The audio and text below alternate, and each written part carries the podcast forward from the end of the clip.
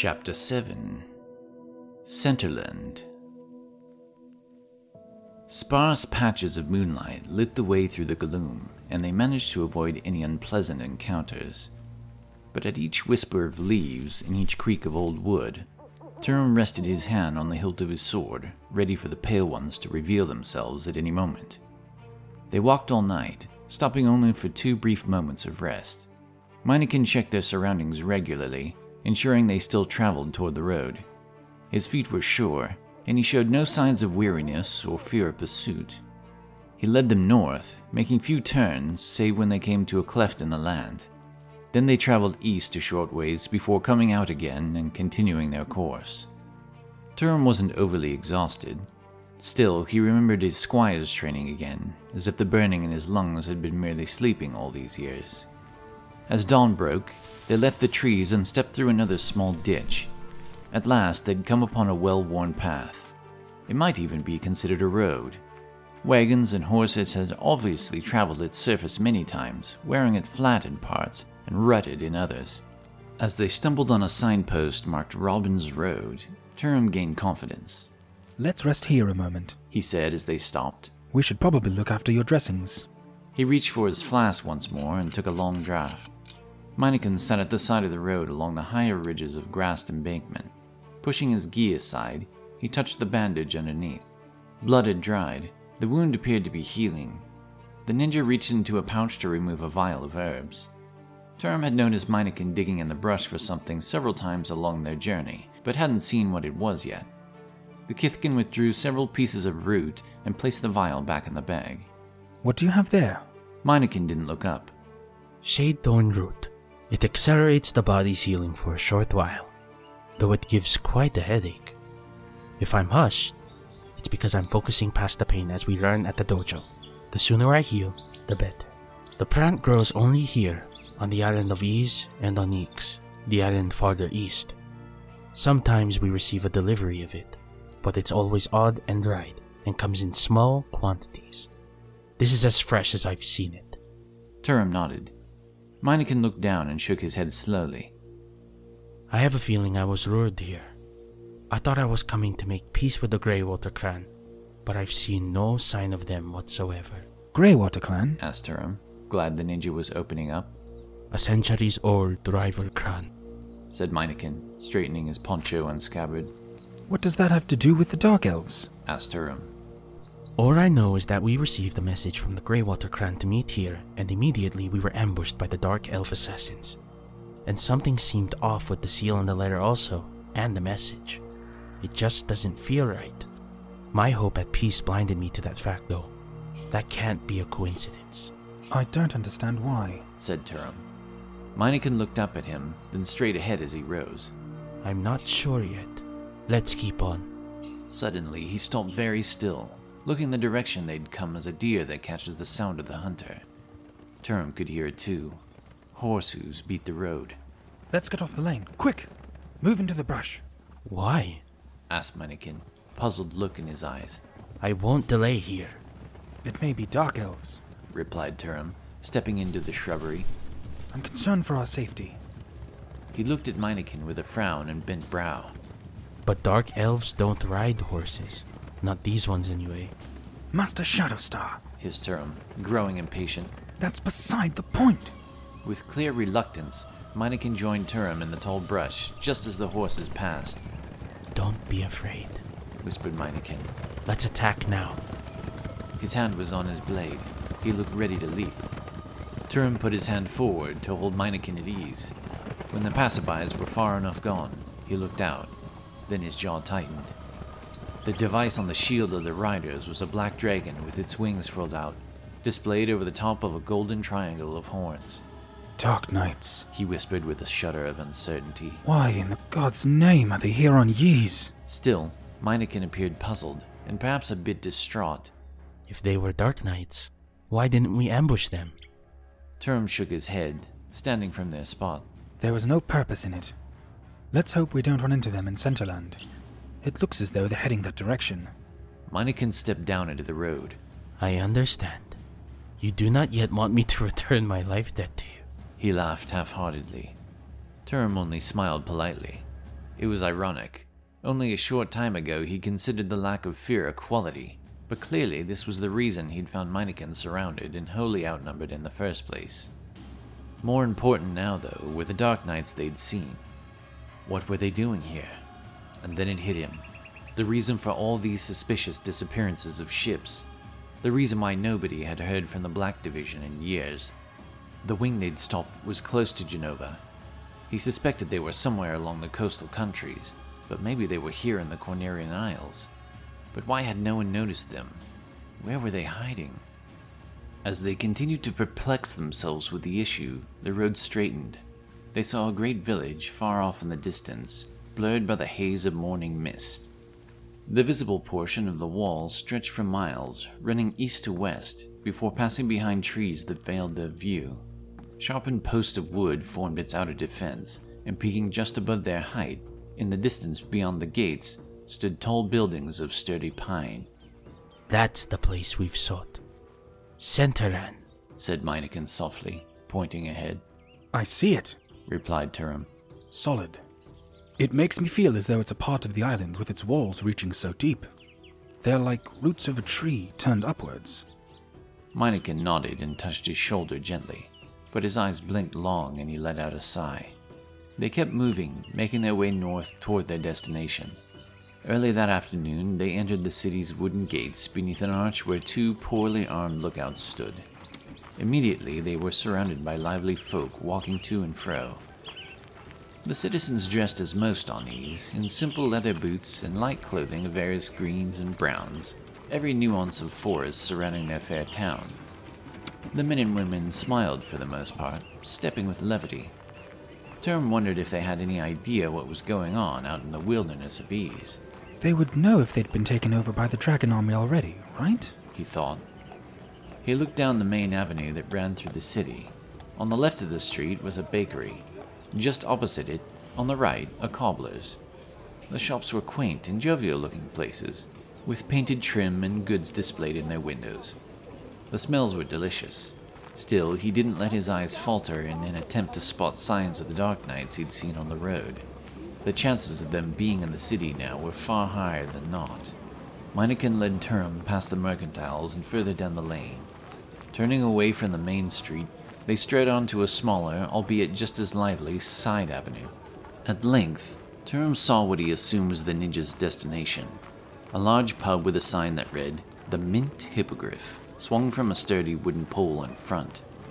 It was two stories tall, standing some ways above the other wooden structures in its shadow. Outside the front entrance, several small steeds were tied to a post. The beast seemed happy to be amidst such a lively crowd, and their eyes looked thoughtfully toward the pair as they approached. I've heard that many rebels come to this place, said Meineken in a voice louder than Turum considered appropriate for such talk. People with no love and even deep hatred for the Dragon Army. We should find someone who can help us here, and no Dark Knights. I haven't been to Centerland in years, nor even to the island for that matter. But there's certainly some feeling here I've missed. The Turum could not see Meineken's face. His eyes showed the Kithkin smile beneath his dark hood. I sometimes used to sail with my father here to these islands, continued Meineken nostalgically. He was a fisherman and a tradesman. He used to sail his dried goods here in my youth on occasion. Ah, the fish of Tusukan, said Turum, properly distracted. I've good memories of it. The seafood! I managed to catch a nice sturgeon on my first day here, but it wasn't the same. Meineken made neither answer nor sign of congratulation. Seemingly lost in his thought, he sighed. I remember walking side by side with my father through the streets. The Dragon Wars took my father's life many years ago. He didn't live to see me grow up, to become a ninja master of the Black Tarin. Turum put his hand on Meineken's shoulder We've all lost folk dear to us in this war. Meineken glanced at him, turning the black iron handle. The heavy wooden door swung out and fell shut behind them as they stepped inside. The ceiling was high, with roof supports of thick beams and walls of sturdy log design. Along the back, windows set a few feet below the ceiling cast a warm glow into the pub. Sunlight radiated through pipe smoke and offered a general feeling of homely comfort amidst all the merriment, music, and voices. A girl clothed in light chiffon dress danced on a stage at the far side of the common area. Everyone in the pub, save a few being served pints of ale at the bar, watched as she moved. Some sort of traditional Easian dance Turum vaguely recognized, I suppose we should seat ourselves. said Turum. Meineken nodded as they watched several barkeeps and waitresses sweep past them with barely a nod. So it would seem. Turum strode forward and sat at one of the few empty tables. Meineken followed closely behind, barely hopping out of the way of a brisk stepping elf maiden. He slid into the seat before she ran him down. A young barmaid approached them and asked for their order. She wore a tan and simple dress, and over it lay an apron stained with various beverages and meals she'd delivered throughout the day, Or perhaps the week. Turum thought. They decided on two pints of ale and a small plate of Napa chips. The barmaid gave a curtsy, then stepped quickly to the bar to the right of the commons, where a gruff looking older man served up many mugs of frothing drink. The barkeep's thinning widow's peak was somewhere between red and brown.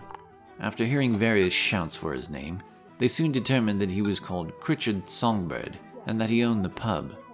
Behind him, the copper taps of a line of kegs shone with a polished glimmer.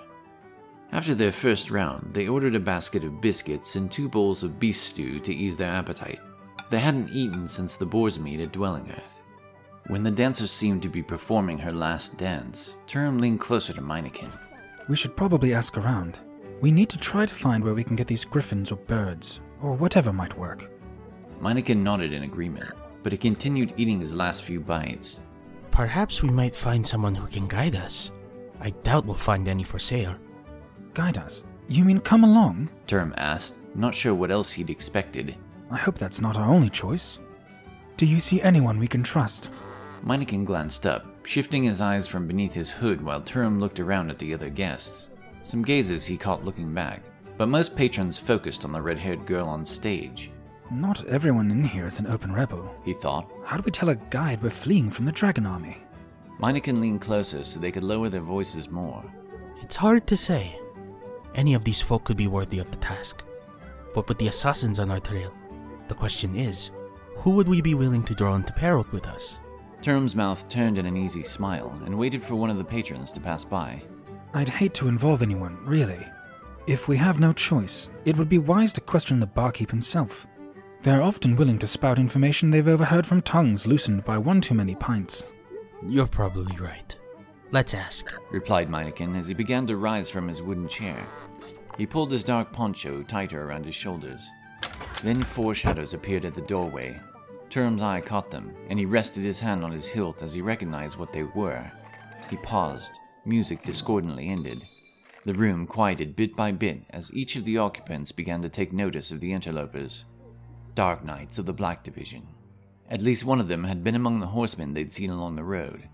Standing out amongst the locals, Turum and Meineken had surely been spotted already. They couldn't avoid that now, I hope the stories Meineken heard about the pub's occupants are true. he thought. He stood motionless with furrowed brow, remaining intent on the Dragon Army Knights. His body was taut like a bowstring ready to release. When Turum did glance over, the barkeep, Critchard, had a terrible scowl on his face at the sudden presence of the Dragon Army. He was probably just as surprised they were on the island as he was.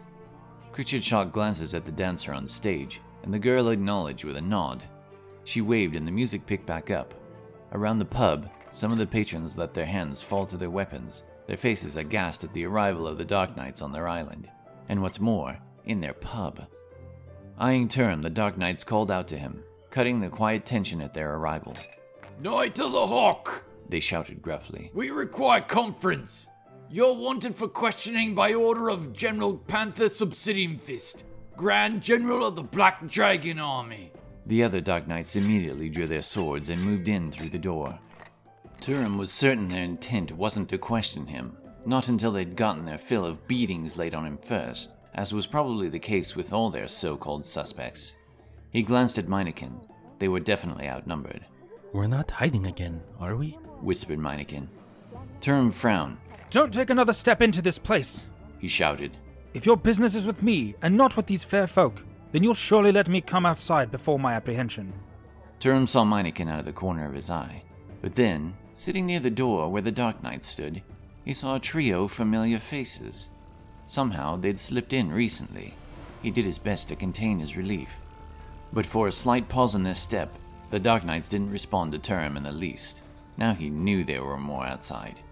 One of the Rangers, the quiet one, Streven, kicked out a leg.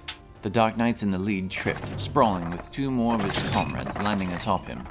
They struck the dusty wooden floor with a loud crack of armor on wood, then armor on armor, My thanks! shouted Turum, turning to run.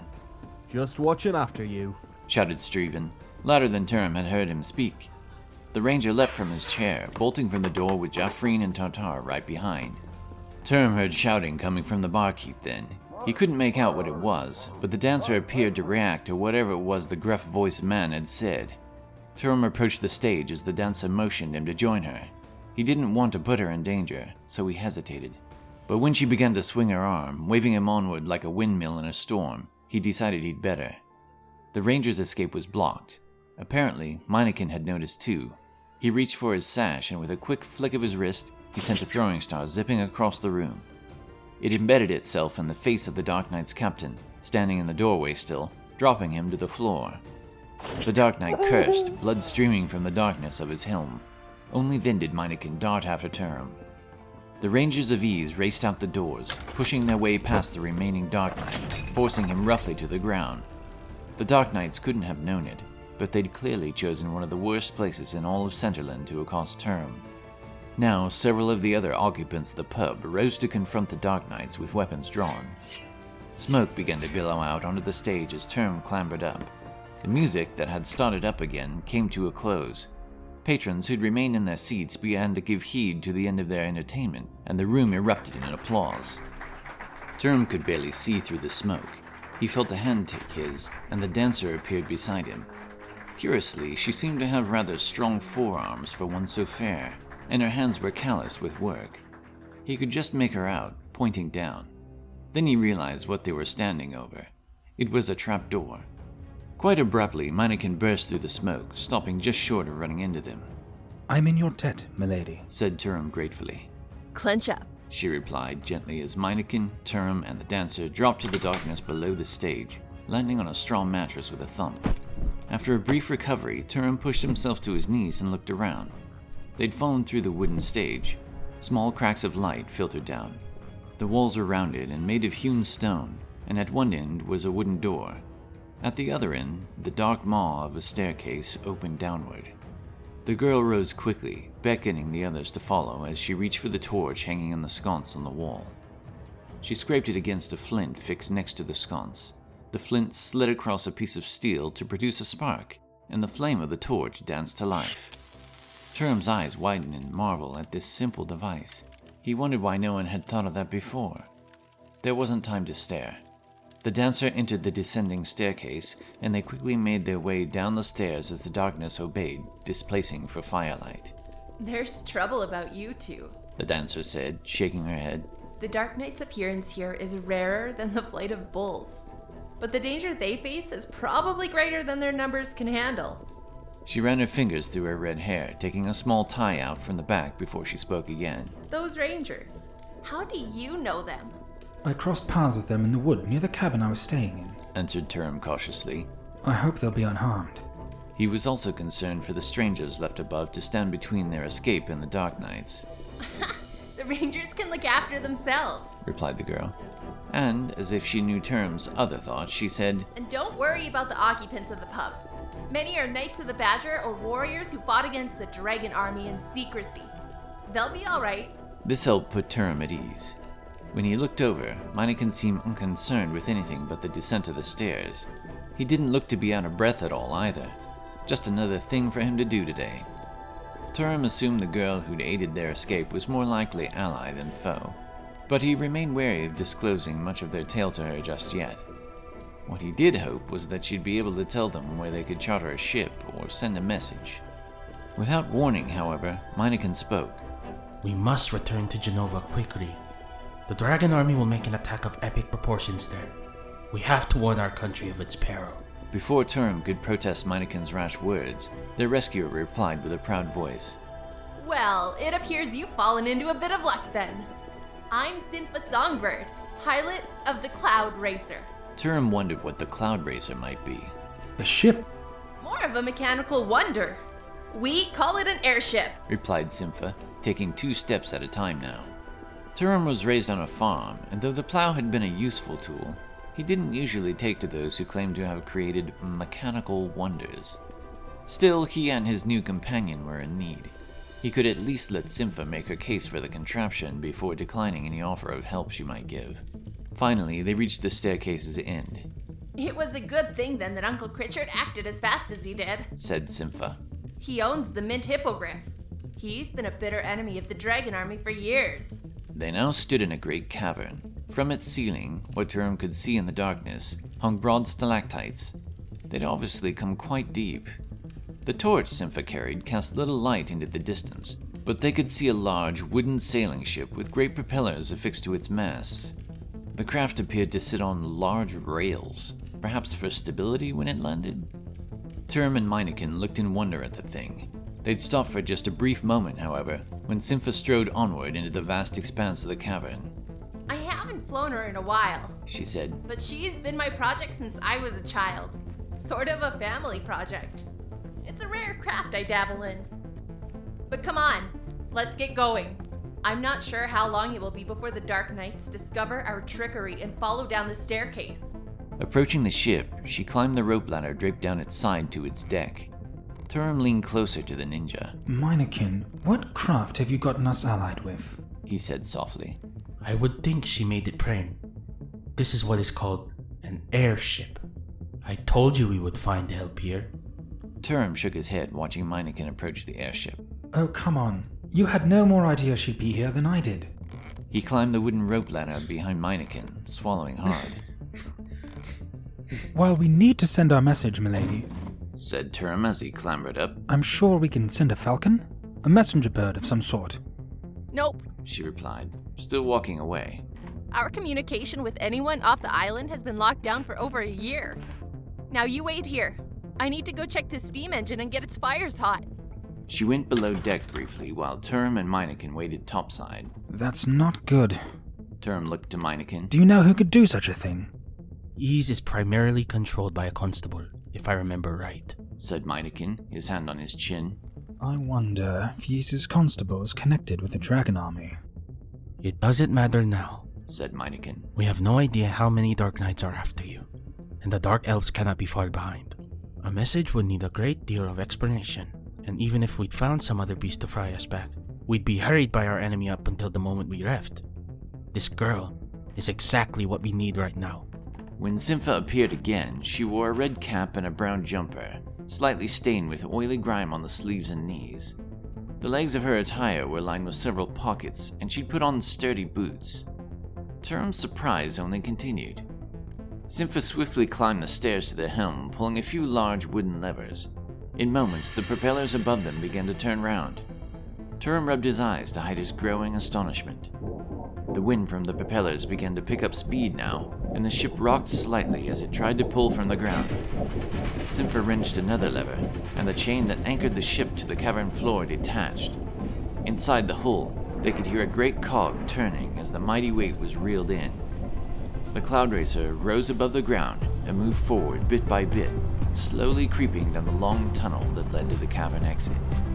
Now, I suggest you two hold on tight. The ride is gonna be a bit rough.